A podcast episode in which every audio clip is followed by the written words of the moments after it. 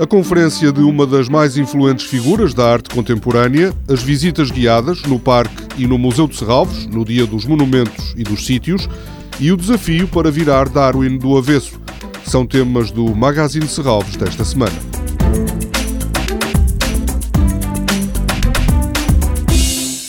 Excepcionalmente, na próxima segunda-feira, o Museu de Serralves vai estar de portas abertas. No Dia Internacional dos Monumentos e Sítios, Serralves oferece visitas guiadas.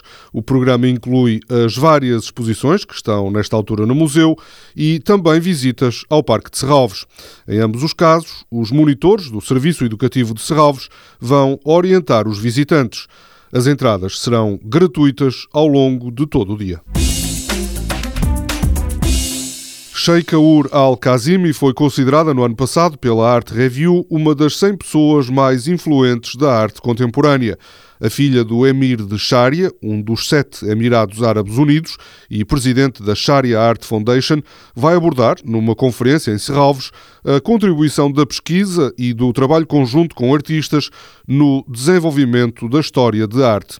Sheikha Ur Al-Kazimi é também professora no Institute for Comparative Modernities, em Nova York, e na Slade School of Fine Art, em Londres. A conferência, no auditório de Serralves, está agendada para a próxima quinta-feira, às seis e meia da tarde. A teoria da evolução de Charles Darwin é o pretexto para uma oficina dedicada às famílias no domingo de manhã. My title will be On the Origin of Species, and I shall endeavor to keep God out of it, although no doubt he will see it as a personal attack.